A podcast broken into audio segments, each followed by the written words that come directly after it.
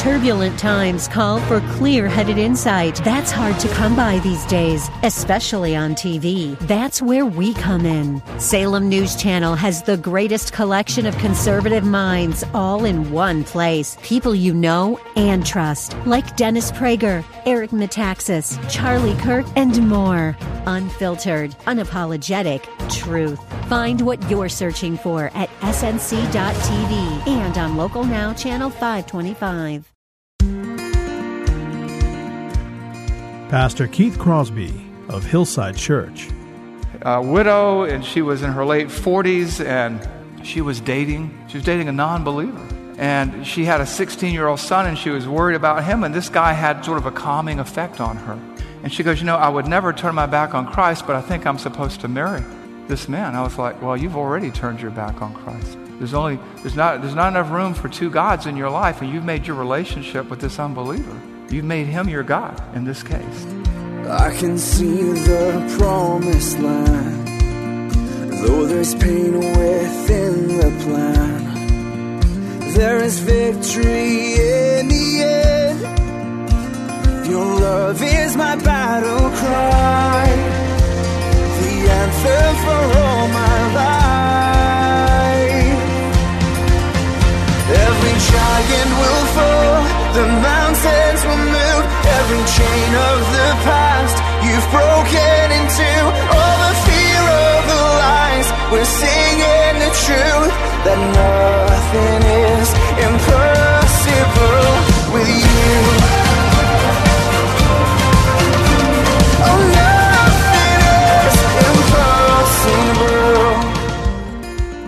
Hello and welcome to today's edition of Grace to Live with Keith Crosby, Senior Pastor at Hillside Church in San Jose, California. We are so happy that you've chosen to spend time with us on the program today. And as always, we would encourage you to follow along with us in your Bibles if you can.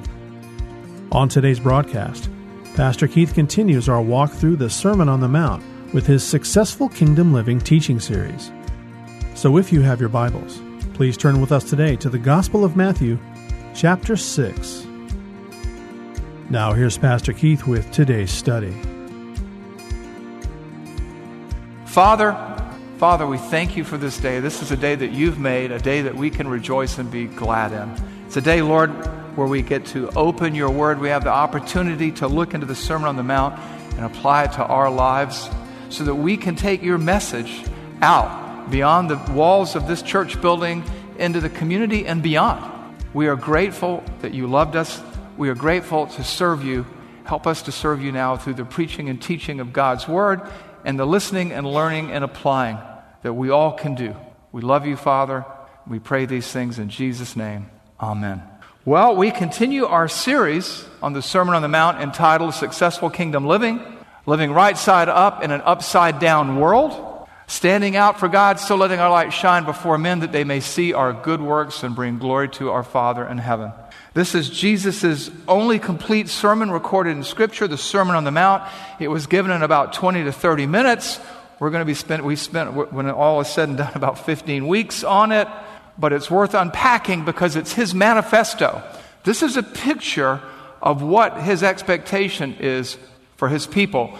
This is not a treatise or a, a manifesto on how to be saved, on how to be a, how to how to become a Christian, but how to live as a Christian in a world that needs the light of the gospel.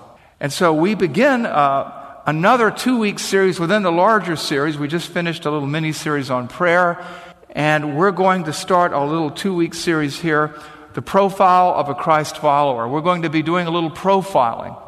I know profiling today kind of conjures up negative thoughts and ideas and politics and things like that, but this is good profiling. I mean, think about it. When you go online and you look for a job, you read the successful candidate will have these skills. That's a profile. When your son or daughter brings a young man or a young woman home, you have a profile in mind for what they need to be like. When your doorbell rings at 2:50 a.m. on a Saturday morning, and you peep out through the peephole and there's a man standing there with a glazed look on his face and a machete in his hand, you profile because it's not, that's not doesn't fit the normal profile of somebody, you know. So we all do it. We profile the safety of the street before we cross, we profile. And that's not necessarily a bad thing as long as it's done the right way and for the right reasons. And so, what we're going to talk about today is what inside out, right side up living looks like. And we'll begin that in, uh, in, Matthew chapter 6, verses uh, 19 to 34. And what we're looking at here is what the real deal Christ follower looks like. Now, as you listen today and as you look into the text with me and as we think about what you hear, let me encourage you, let me challenge you to do this. As we consider the profile of a Christ follower, of what a, a true Christ follower looks like as his beatitude heart, his blessed are the poor in spirit heart, his blessed are the peacemaker heart, his heart transformed by a right understanding of God's word, changes his or her attitudes, it's going to lead to action in their lives. But what I want you to do today is to use this profile, and this is a two part message. We'll get through three attributes today and five next week, Lord willing. I want you to use the profile as a mirror and not a set of binoculars. In other words, hold it up before you and say, Is this me? Don't get your binoculars out and look at your neighbor or your spouse or your friend or whomever and say, Well, you're not, you're not stacking up too good. Don't do that. Let's use this as a mirror, not a set of binoculars, and certainly not a, set of, not a microscope to examine someone else's life. Let's examine our own. And our text today, as I said, is Matthew 6 19 through 34. Let me read it for you, and then we will work through it as we develop the profile of a Christ follower. I want to remind you that this is not a checklist for things for you to do. This is a profile of what we ought to become or what we ought to be so that we can be salt and light, so that we can so let our light shine before men and women in this broken, hurting world and bring glory to our Father who is in heaven by pointing them to Jesus, so that we can stand out and not blend in. Matthew 6, 19 through 34. It's not going to be up on the screen because it's a long passage and there'll be about 35 extra slides. So look in your Bibles or listen closely as I read. Matthew 6, 19. Do not lay up for yourselves treasures on earth where moth and rust destroy and where thieves break in and steal. But lay up for yourselves treasures in heaven where neither moth nor rust destroys and where thieves do not break in and steal. For where your treasure is, there your heart is also. The eye is the lamp of the body. So if your eye is healthy, your whole body will be full of light. But if your eye is bad, your whole body will be full of darkness. If then the light in you is darkness, how great is that darkness? No one can serve two masters. Either he will love one, he will hate one and love the other, or he will be devoted to one and despise the other. You cannot serve God and money. Other translations say God and mammon. Other translations say God and the world. All of them apply. Verse 25 Therefore I tell you, do not be anxious about your life, what you will eat or what you will drink, nor about your body, what you will put on. Is not life more than food and the body more than clothing? Look at the birds of the air. They neither sow nor reap nor gather into barns, yet your heavenly Father feeds them. Are you not more valuable than they? And which of you, being anxious, can add a single hour to his span of life?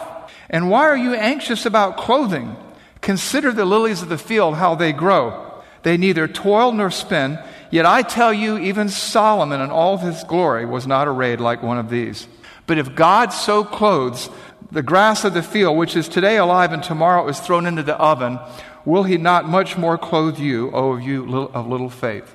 Therefore, do not be anxious, saying, What shall we eat? Or what shall we drink? Or what shall we wear? For the Gentiles, the unbelievers, seek after all these things, and your heavenly Father knows that you need them all. But seek first the kingdom of God and his righteousness, and all of these things will be added to you.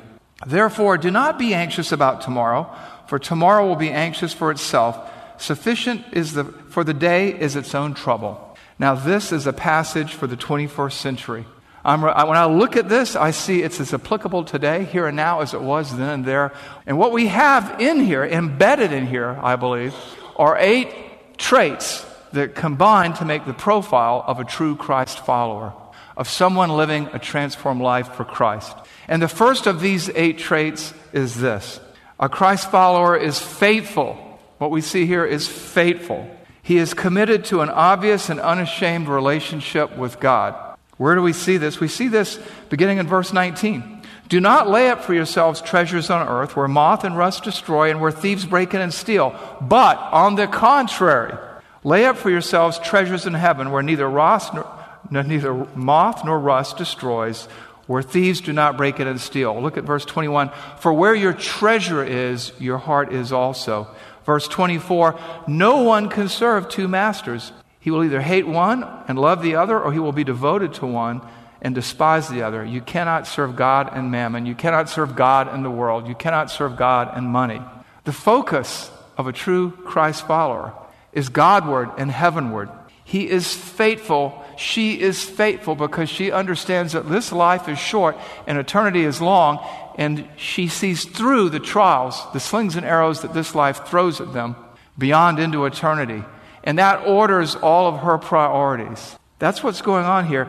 A true Christ follower would rather spend eternity with his children, with the sons and daughters that his Savior has entrusted to his care for this season in this momentary life than anything else. He's not going to be, you know, it says the eye is the lamp of the body. He's not going to have a wandering eye that wanders away from God, that wanders away from the important things of this life. His eye is fixed on the Savior. He is faithful. He is faithful. I'm reminded that James says that Friendship with the world is hostility towards God. And in James 4, he refers to those people whose eyes have been turned away from Jesus to the things of this world as spiritual adulterers. That's what's going on here. There's only room for one God in your life and mine. And we need to understand that. Look again at verse 24. No one, no one can serve two masters, for either he will hate the one and love the other, or he will be devoted to the one and despise the other. You know what this is? This is sort of a New Testament version of the first commandment. Exodus 20, verse 3, verse 5. You shall have no other gods before me.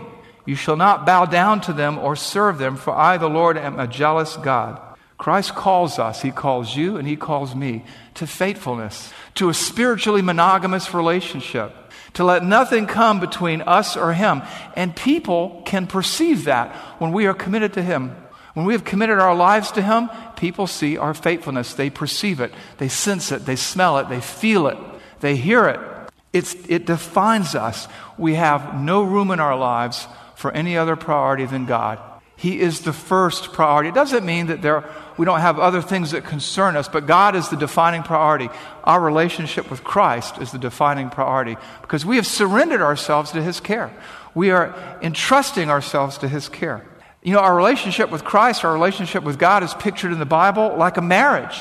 You have the wedding feast of the Lamb in the book of Revelation. You have Israel de- described as the wife of God in the Old Testament. And you, just like you cannot be faithful to a spouse and another lover, no one and no thing can come between you and God. And when that is in place, when that is in play, when that is habituated, people see it. It's critical. That means that we're not ashamed of being Christ followers. You know, imagine coming to a dinner, uh, get together. We had a, a, wonderful time of fellowship yesterday with a bunch of people. Let's say I walk in there and I'm ashamed to introduce my wife to anybody, right? I'm not being very faithful to my calling as a husband. When we are ashamed of Christ, when we minimize Him and maximize the cares of the world, when we're a secret Christian, when we're in the insider movement of this culture where we live like the culture and not like a Christian should, we're ashamed of the gospel. And Jesus warns us in Luke 9:26 about this. If we are faithful, we will not be ashamed. What does he say in, Luke 9:26? For whoever is ashamed of me and my words, of him will the Son of Man be ashamed when he comes in his glory and the glory of the Father and of the holy angels. You see, we can't serve two masters. We can't have divided loyalties. We can't embrace the culture and minimize without minimizing Christ. We are not of this world, we are in this world, and you and I, all of us together, have been raised up by Christ for such a time as this. And He has given each one of us our own mission, and we are to live our purpose for the glory of God, for the good of others, and for our own growth. No one can serve two masters, for either he will hate the one and love the other, or he will be devoted to the one and despise the other. We cannot serve God and the world with a divided loyalty. That's outside the profile of a real Christ follower. I once heard a, a, a professing Christian on television being interviewed, and he said, You know what? My Christian beliefs do not influence my business decisions or my political decisions. I don't impose my thoughts or my standards or my mores or my morals on anyone else. And I thought, yeah, who we are in Christ affects everything that we do. Faithful means nothing comes between a Christian and his or her God. Nothing comes between a Christian and his or her loyalty to God. I remember a number of years ago, a lady in our congregation came to me and she was struggling. She was a believer, she was a widow, and she was in her late 40s, and she was dating a Jehovah's Witness. She was dating a non believer. And she had a 16 year old son, and she was worried about him, and this guy had sort of a calming effect on her.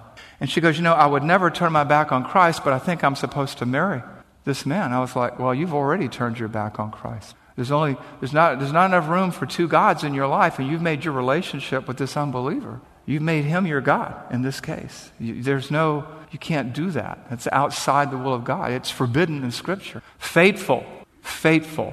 Friendship with the world is hostility to God. And in James 4, he calls that spiritual adultery. And we want to be faithful.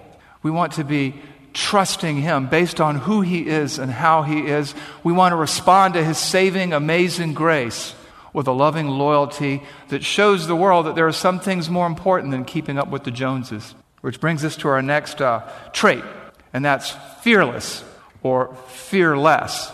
And let me explain to you what I mean by that. People say Christians aren't sinless, but they sin less. Make, does that make sense to you, right? This side of heaven, we still are prone to sin, but as we grow in grace, as we grow in our relationship with God, we sin less than we did five years ago, hopefully. In the same way, those who are committed, have committed their care to Jesus Christ, those who have surrendered their soul to the Savior, fear less than they did. They're not as worried about stuff. Their faithfulness to Christ tr- enables them, it calms their soul. Their relationship with God enables them not to be so worried about stuff. And we see this call to this fearlessness, to, to fear less in Matthew 6 25. Let me just walk you through this, beginning in Verse 25 Therefore I tell you, do not be anxious about your life, what you will eat or what you will drink, nor about your body, what you will put on. Is life not more than food, and the body more than clothing? And then he gives these examples from life. Look at the birds of the air. They neither sow nor reap nor gather in barns, and yet your heavenly Father feeds them. Are you not more valuable than they? We know the answer to that question. He sent his son to die for us. And which of you, being anxious, can add a single hour to his span of life? And why are you anxious about clothing? Consider the lilies of the field, how they grow. They neither toil nor spin. Yet I tell you, even Solomon in all of his glory was not arrayed like one of these. But if God so clothes the grass of the field, which today is alive and tomorrow is thrown into the oven, will he not much more clothe you, O of you, you of little faith? Therefore, do not be anxious, saying, What shall we eat, or what shall we drink, or what shall we wear? For the Gentiles, the unbelievers, seek after all these things, and your heavenly Father knows that you need them all. We're not worried about looking cool. We're not worried. It doesn't mean that we're not concerned, and I want to I want to emphasize that. Perfect love casts out fear. We all have concerns, but we're not preoccupied. We're not distracted we're not anxious about how, oh, look at the way he's dressed. Look at the way she's dressed. Is that a flip phone? No iPhone? No, no Samsung? No, whatever it is. You're not worried about stuff. When you look at this passage, it's just amazing. Do not be anxious saying, What shall we eat, or what shall we drink, or what shall we wear? Your heavenly Father knows that you need all of these things.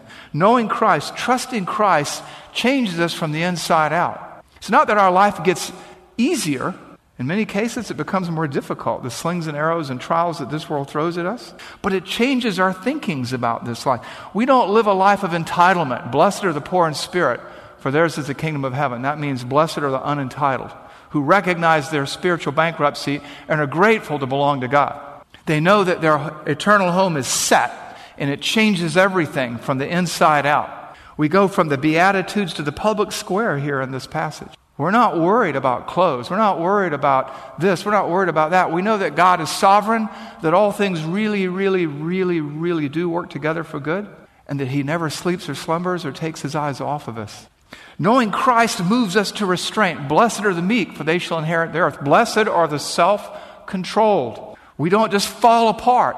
And people see this, they perceive this in us. Why? Because we're not afraid like we used to be of missing out, of not fitting in. We're not going to fit in. We're going to stand out in this culture. This is an upside down culture, and we're trying to live right side up in an upside down world, which is the heart of successful kingdom living as we point people to Christ because we are different. God is transforming us from the inside out. He's taking a knothead like me and making me good for something, useful for His kingdom. That's just my calling to be a knothead, not yours, but I digress. But we are different. We are different. We don't worry about keeping up with the Joneses. We don't resent people for their wealth. You know, today, there's a narrative. If somebody is excellent and they have excelled and they have stuff and they have built wealth, they must have oppressed somebody else to get there.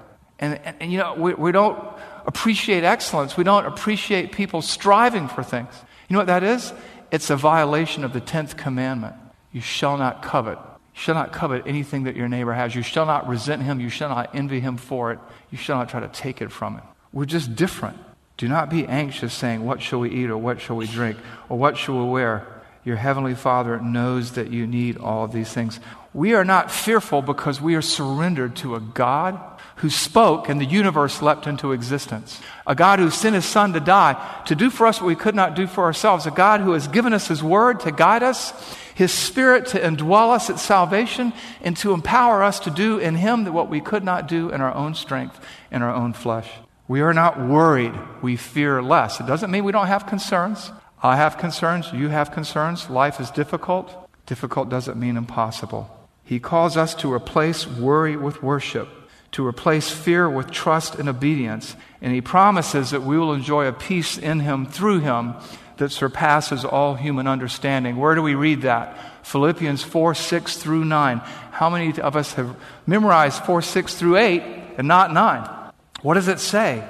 Do not be anxious about anything, but in everything, by prayer and supplication, with thanksgiving, let your requests be made known to God. And the peace of God, which surpasses all understanding, will guard your hearts and minds in Christ Jesus. Don't worry, pray. Do something constructive. You have a concern? Worry won't add a, an inch to your height or, or an hour to the span of your life. Go before the God of the universe the only one who can do anything. Take that problem, that need to the foot of the cross. And then what? Verse 7. And the peace of God, it talks about, which surpasses all understanding, will guard in your hearts and your minds in Christ Jesus. Look at verse 8. Finally, brothers, whatever is true, whatever is honorable, whatever is just, whatever is pure, whatever is lovely, whatever is commendable, if there is any excellence, if there is anything worthy of praise, think about these things. Dwell on the good. Dwell on the fact that God has got this, that your Savior never takes your eyes off of Him. And when you bow the knee to pray to Him, when you bow your heart, when you pour out your heart to Him in prayer, the King of the universe inclines His ear to listen, and you will fear less. You will be anxious about less. It's not easy. I'm not saying it's easy. Life is difficult. I know. Look at verse 9. Then what? then do it all over again. What you have heard and learned and received and heard and seen in me, practice these things habitually, repetitively, over and over again, and the God of peace will be with you. There's your recipe for the sleepless night right there. How to deal with it. Don't worry. Pray. Put your trust in God. Dwell on His faithfulness. He sent His Son to die for you. He's given you a church family to care for you. He's given His Word to guide you and His Spirit to empower you. Dwell on these things and the peace of God will guard and garrison your minds in Christ Jesus. Again, we don't want to be confused being fearless with being without fear. I'm reminded that the difference between a coward and a brave man is the brave man knows the costs, knows what's at stake, and does what he needs to do. He's faithful to his calling, and he overrides his fear as an act of will.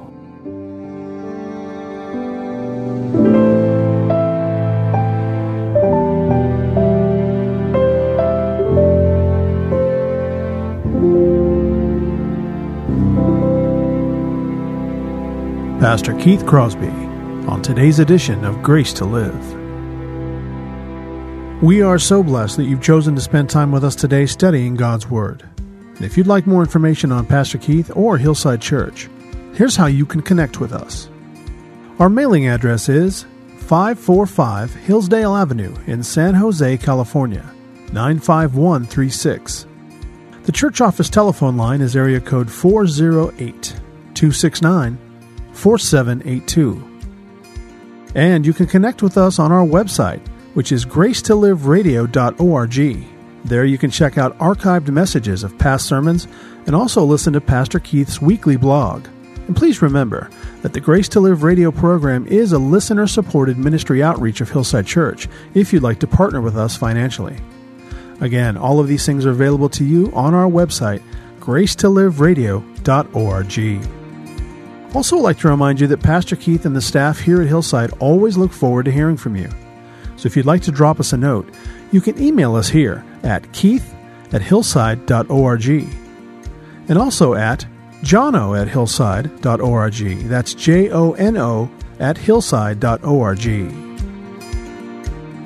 Well, we hope that you'll join us again next time for Grace to Live. But until then, I'm your host, Kevin Reeves, and on behalf of Pastor Keith and everyone here at Hillside Church, it is our prayer that the Lord will richly bless you. And thanks for listening.